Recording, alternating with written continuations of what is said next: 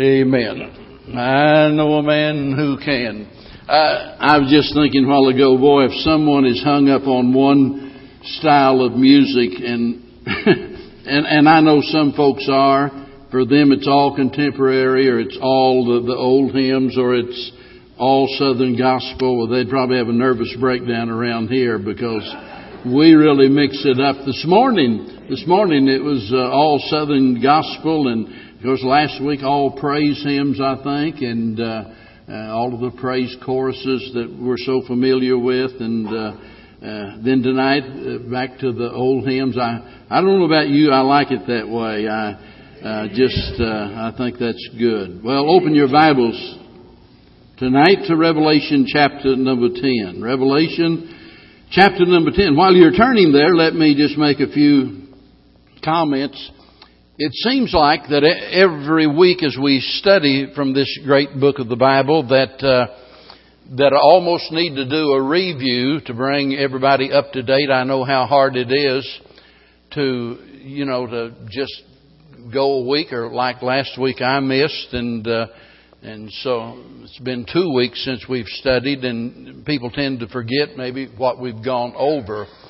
And we don't have time to do that, but I, I do want to mention, as I have several times, that one of the things that helped me, I think, more than anything else, in studying the book of Revelation many years ago, whenever I realized how the book was outlined and I've mentioned that the first five chapters has to do with things before the tribulation. Then starting in chapter 6 all the way up through chapter number 19, it speaks about things that happened during the tribulation. And beginning in chapter number 20 on beyond that, it has to do with things after the tribulation period.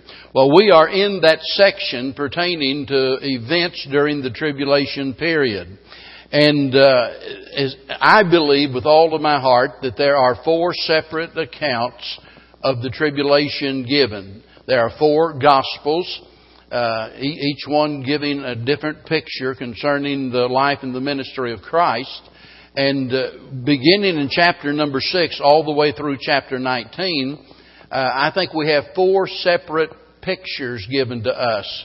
And, and, and I say that because in each instance, as we come to a certain division, uh, one of those four divisions, it, it, concludes with what happens at the end of the tribulation.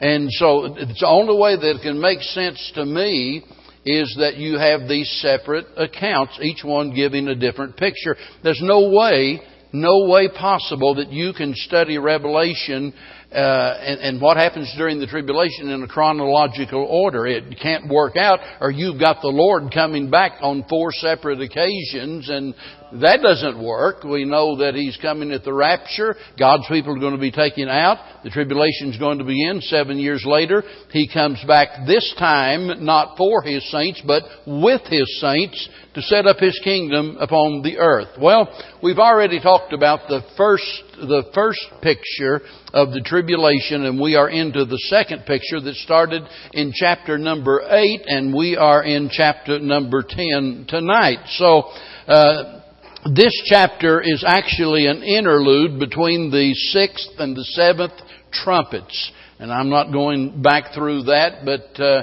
you know, John saw these seven trumpets or heard these seven trumpets, and this is an interlude between the sixth and the seventh is about to sound. And, and by the way, Lord willing, we'll be there next week in chapter 11, which closes out the second picture of the tribulation. So instead of continuing with the narrative as it is, the writer now gives us the other information that is pertinent to the prophetic picture here, the overall picture. And that's why I said the first picture was in chapter 6 alone. It's like a snapshot, a preview, a brief outline of what happens in the tribulation, the four horsemen. And it ends with the coming of the Lord and the people hiding themselves from the face uh, of the Lord Jesus Christ. And so uh, that chapter ended, that picture ended. Well, here we see that we're being given certain information that is crucial to understanding what's going on between the sixth and the seventh trumpet. So, in verse number one, we see the appearance of a mighty angel. And I saw another mighty angel come down from heaven, clothed with a cloud, and a rainbow was upon his head, and his face was as it were the sun, and his feet as pillars of fire. Some have suggested that this angel is the Lord Jesus Christ who appeared in the Old Testament as the angel of Jehovah. You be the judge of that. So let's look and notice here the appearance of this mighty angel, and there are four things about his appearance here. Four things that we're told in verse number one. His clothing, it says he's clothed with a cloud. Now, clouds in the Bible are mentioned repeatedly in connection with divine manifestations. You remember that in the tabernacle and later in the temple, there was the Shekinah glory in the Holy of Holies. God manifested His presence in a cloud. The Bible speaks of the clouds as being His chariots, the chariots of God. The Bible speaks about the clouds being the dust of His feet. I wish I had time to talk more about that. You know, whenever we think about the clouds and we think about that being the dust of His feet, why, you know, you stir up dust whenever you're active, when you're moving, when you're doing something. Let me tell you, our God's always doing something. He never sleeps. He never slumbers. He's active. He's involved in every aspect of our life. So clouds are likened unto his chariots, the dust at his feet. Remember, he appeared in the cloud there on Mount Sinai to Moses. It was in a cloud that Moses was able to recognize his presence. Then you remember that he guided Israel with a cloud throughout their wilderness wandering. Can you imagine what that must have been like? A pillar of fire by night and a cloud by day, and they moved when the cloud moved. So as God was directing them through the wilderness, the cloud would move, they would move, the cloud would stop, they would stop. They would pitch camp.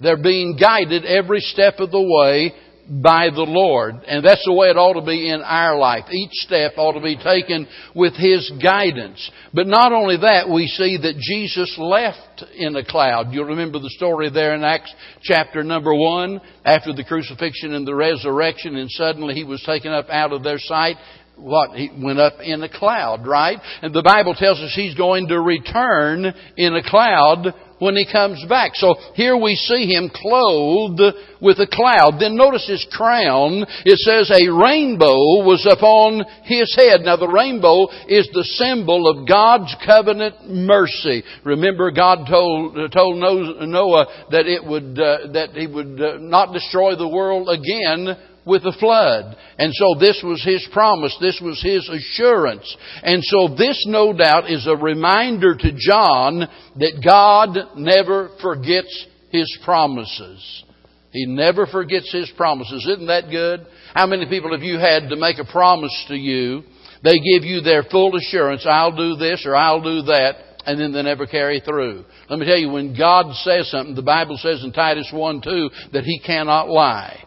God can't lie when He gives a promise, and there are many precious promises, and He keeps every promise that He ever makes. And so this is a reminder of that. A rainbow was upon His head. You know, I'm just, I'm just childish enough to believe that when we look at the clouds, or we see the rainbow, we ought to think about these things.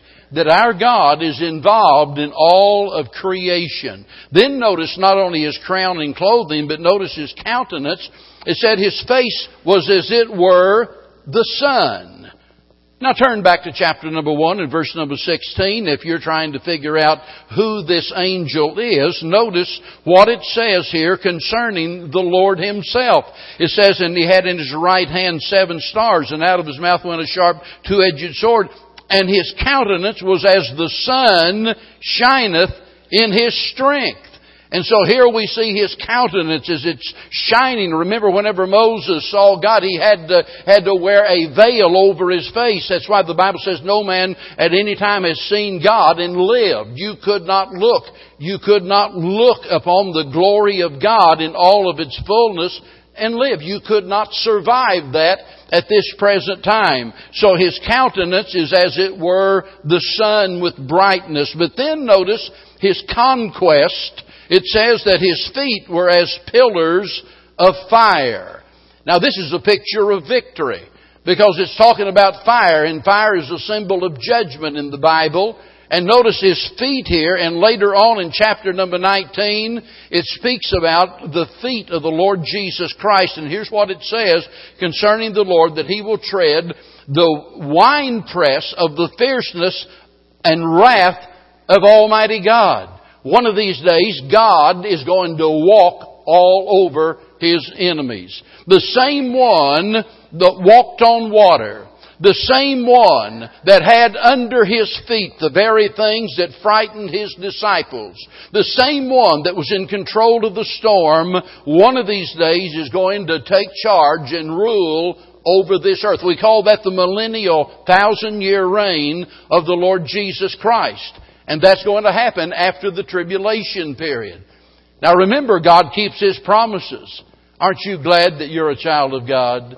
Aren't you glad that you can know with full assurance that regardless of how it looks, that you know beyond any shadow of a doubt when it's all said and done, whenever it's all over, we win. We win. We've read the last chapter of the book. We win. We know what's going to happen and He's going to have the nations of this world under His feet. Now, look at verse number two we see not only the appearance of this mighty angel, but the actions of the mighty angel. And notice his possession. He had in his hand a little book open. Now the contents of the book are not mentioned, but it's clear there was a message in the book for John. God has a message for John. Now notice his position he has in his hand this little book, and, and he set his right foot upon the sea and his left foot upon the earth. This is a picture of conquest, just what we've been talking about. That our Lord is going to take charge. He's going to trample underfoot all of His enemies. He's going to conquer this world. And that's something that we are reminded of repeatedly in the Word of God over and over again, that King Jesus someday will rule and reign from the throne of His father David in Jerusalem. He'll rule with a rod of iron. Righteousness will flow as a river. And I mean everything will be under His control. Eventually, all of the forces of evil controlled by Him. In Zechariah chapter number 14, let me read just a few verses because it relates to this very thing. In verse 1, he says, Behold, the day of the Lord cometh. Now, whenever the Bible tells you something's coming, you can mark it down, it is. God never misses any appointments. The day of the Lord cometh and thy spoil shall be divided in the midst of thee, and I will gather all nations against Jerusalem to battle. And the city shall be taken, and the houses rifled, and the women ravished, and half the city shall go forth into captivity, and the residue of the people shall not be cut off from the city. Then shall the Lord go forth and fight against those nations as he fought in uh, the day of battle. Now listen to this. And his feet shall stand in that day upon the Mount of Olives, which is before Jerusalem on the east, and the Mount of Olives shall cleave in the midst thereof toward the east and toward the west, and there shall be a great valley, and half of the mountain shall move toward the north, and half of it toward the south. And, and, and notice verse 9, and the Lord shall be king over all of the earth in that day shall there be one Lord and His name one. Hey, that's what you've got to look forward to. That's what's coming down the road. Whenever the Lord sets up His throne upon this earth. So we see His appearance and His actions, but look at verse number three and four, and I want you to listen now to the assertion of the mighty angel. Notice the cry of the angel. John says the angel cried with a loud voice as when a lion roareth.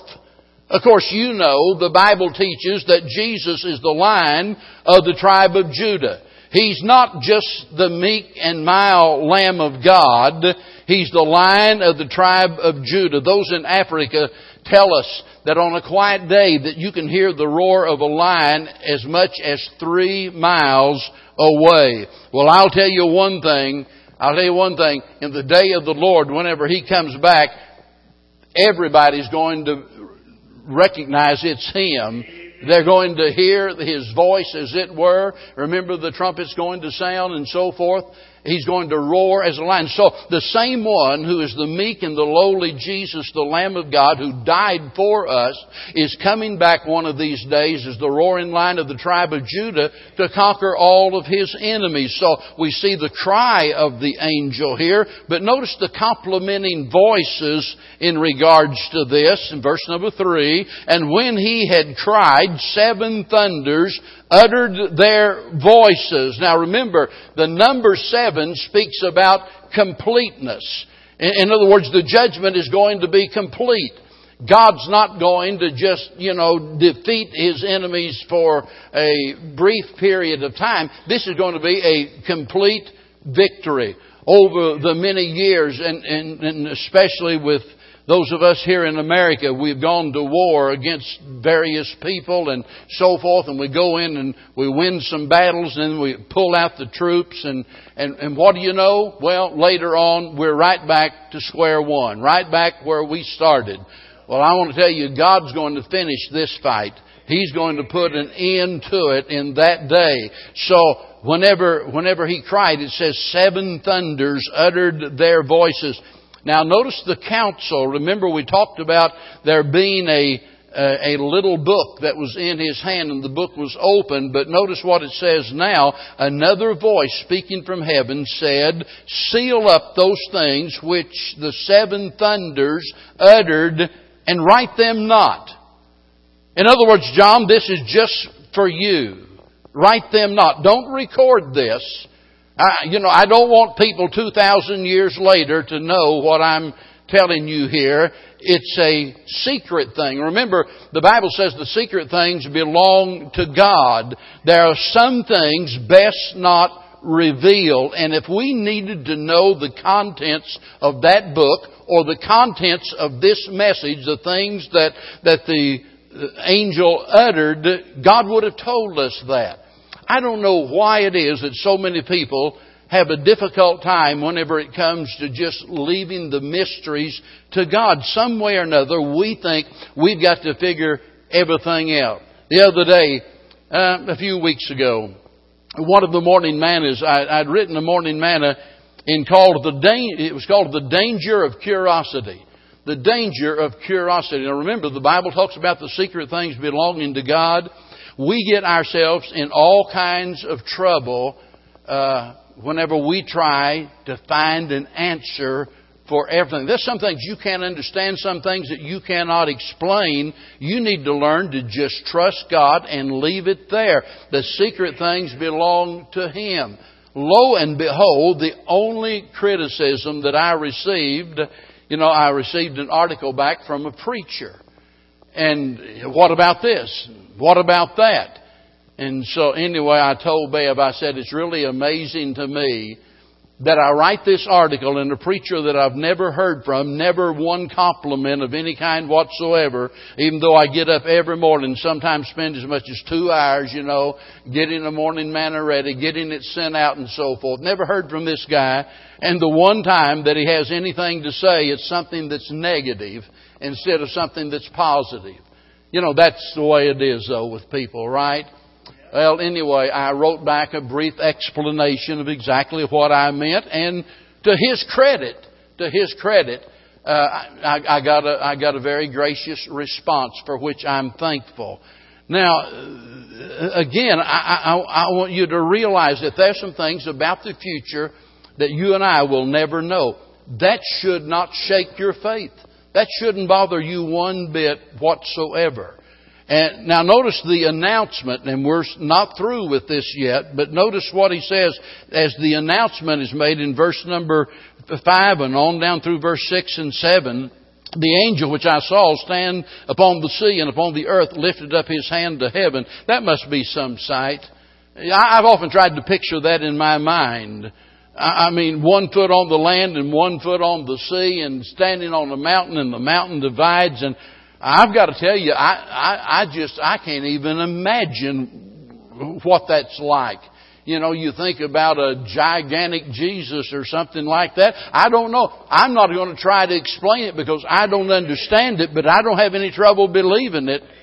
You know, that's what God said and I, I believe it. Now, notice, notice that He informed John, verse 6 and 7, and it says, that he swear by him that liveth forever and ever, who created heaven, and the things, the things that therein are, and the earth, and the things that therein are, and the sea, and the things which are therein, that there should be time no more. In other words, there will not be any delay any longer now.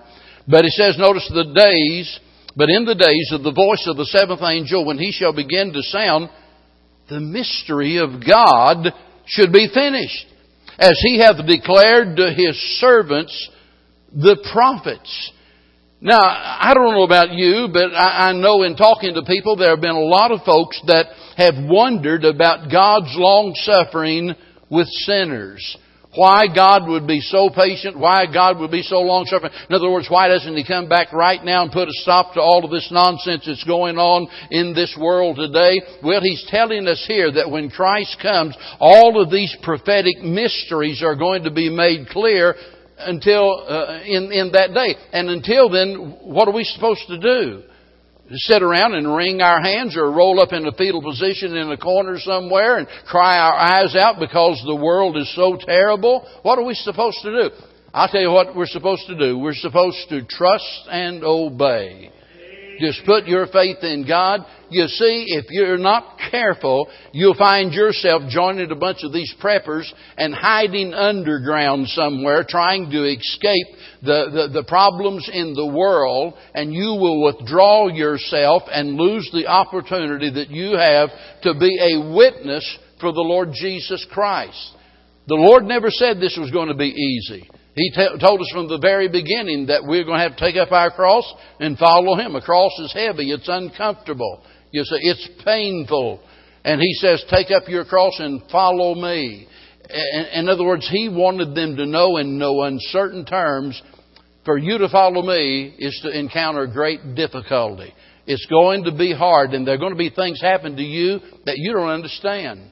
I, mean, I can think of one thing after another after another that has happened, and, and, and I have to wonder why. I'm talking about bad things that happen to good people. And I'm also talking about good things that happen to bad people that they didn't deserve, and I wonder why in the world would God bless somebody like that? Well, I don't know. Again, that's a part of the mysteries of God, but thank God one of these days He's going to make all of that clear. Now, some someone has suggested that, well, this could not refer to the Lord Jesus Christ, you know, because, you know, they make the statement because of the fact that he's talking about here, uh, the, the oath being taken and so forth, and uh, that this couldn't be Christ uh, uh speaking. But in Hebrews 6 and verse 13, it says, For when God made promise to Abraham, because he could swear by no greater, he sware by himself. That is, he took an oath upon his own name. Now, you might not believe this angel is the Lord Jesus Christ, but you cannot reject the possibility of it on that grounds, thinking about you know, saying that God wouldn't take an oath and so forth, because obviously the Bible says he took an oath and he took the oath upon what? His own name. The highest possible thing imaginable. Whenever you think about God's promises, you need to remember that God took an oath on His own name, and He doesn't fail. So we see, we see John being informed but notice, having been informed, he's then instructed. Verse 8, 9, and 10. And the voice, and the voice which I heard from heaven spake unto me again, and said, Go and take the little book which is open in the hand of the angel which standeth upon the sea and upon the earth. And I went unto the angel and said unto him, Give me the little book. And he said unto me, Take it and eat it up. And it shall make thy belly bitter, but it shall be in thy mouth sweet as honey. In other words, he is instructing John to consume this little book. And, and notice that he tells him the contents are bitter and sweet. You see, that's God's way of telling us that prophecies often bring sadness or gladness, depending upon our relationship with God. You'll remember that in the case of Jeremiah and also in the case of Ezekiel, that, that as they ate the Word of God, digested it, and remember that's what we're to do. We're not to just hear the Word of God, we are to digest it, to assimilate it into our varied lives, and sometimes it's bitter and sometimes it's sweet. Someone commented on that very thing just this morning, and uh, someone remarked about a comment that was made about, you know, the message and sometimes how the message, you know, gets to us. And look, if the message was never bitter, it really wouldn't do us much good. If every message was sweet in the sense that all it did was to stroke us and congratulate us and so on and so forth, it wouldn't do us any good. I remember back before my dad made a profession of faith and I finally got dad to come to church a few times and he would come and then regardless of how hard I tried, I couldn't get him to come back anymore. And I, I'll never forget, you know, as I was encouraging him, Dad, what's wrong? You, you come to church and then you won't come back. Well, what is it? Is there something there that bothers you? And he, he made the statement, I'll never forget it. He said, well, son, he said, I thought when you went to church it was supposed to make you feel good. And, and he said, sometimes I leave there and I feel worse than I, than, than I did when I came. You know. Well, look, if you're unsaved, that's probably going to happen. Or if you're out of the will of God, that's probably going to happen. There is both bitter and sweet to be found in the Word of God. And so he informs John, he instructs John, but then he inspires John. Every week, I give the fellows back in the sound booth a, a uh, the title of the message, morning or night or whatever it is. And if I'm not mistaken, the title I attached to this message was A Precious Promise. This is where it came from right here as he is inspiring John. And I want you to listen carefully to what he says. And he said unto me, Thou must prophesy again before many peoples and nations and tongues and kings. John is given assurance from God that he will prophesy again. Beyond any shadow of a doubt, it must have seemed to him that his public ministry was over.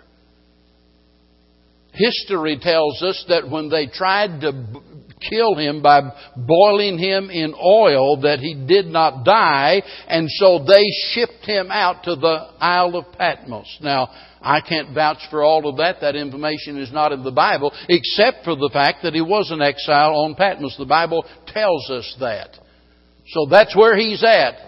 And, it appears to him, my ministry is over. I am in a place I'm never going to get out of here. My ministry is over. And God is letting him know that it's not so. I'm not through with you yet. You are still going to prophesy before many people. And history tells us that unlike, unlike all of the other apostles, that John was finally set free and he lived uh, to be a good old age and died a natural death. Now let me tell you, for a preacher to receive a promise like this, it would be worth every penny, every material possession he had. Because that's the desire of his heart to proclaim the Word of God. Hezekiah was near unto death, he turned to the wall and he began to pray. And Isaiah tells us as he comes in and he told him, he said, You're, you're not going to die. God gave Hezekiah another 15 years.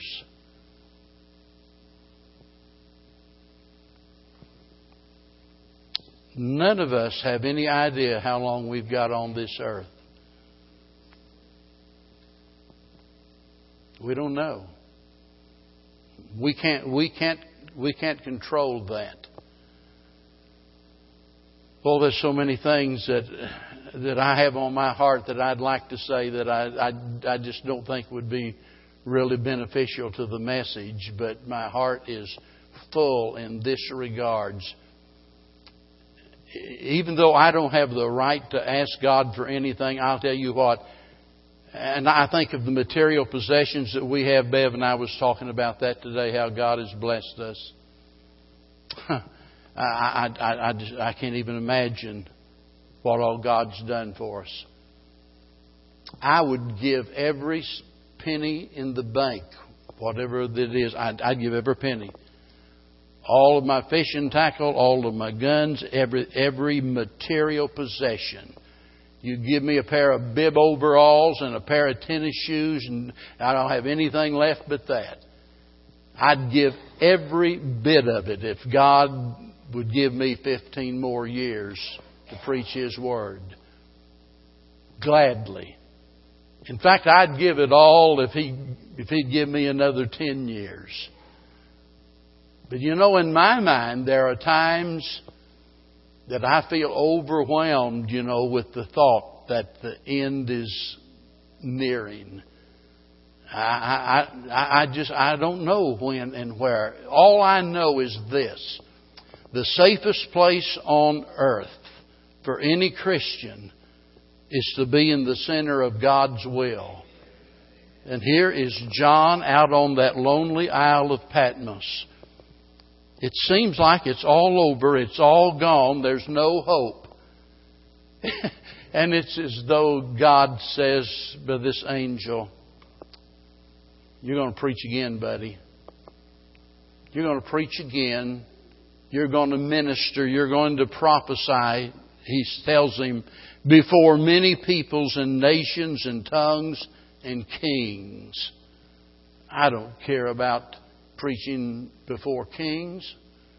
I don't care about going back to the way that it used to be when I was preaching 15, 16, 17 revival meetings a year and Bible conferences and mission conferences. I, I don't care about any of that. I, if God never wants me to do that again, that's fine. I, I, I, I don't want to do that.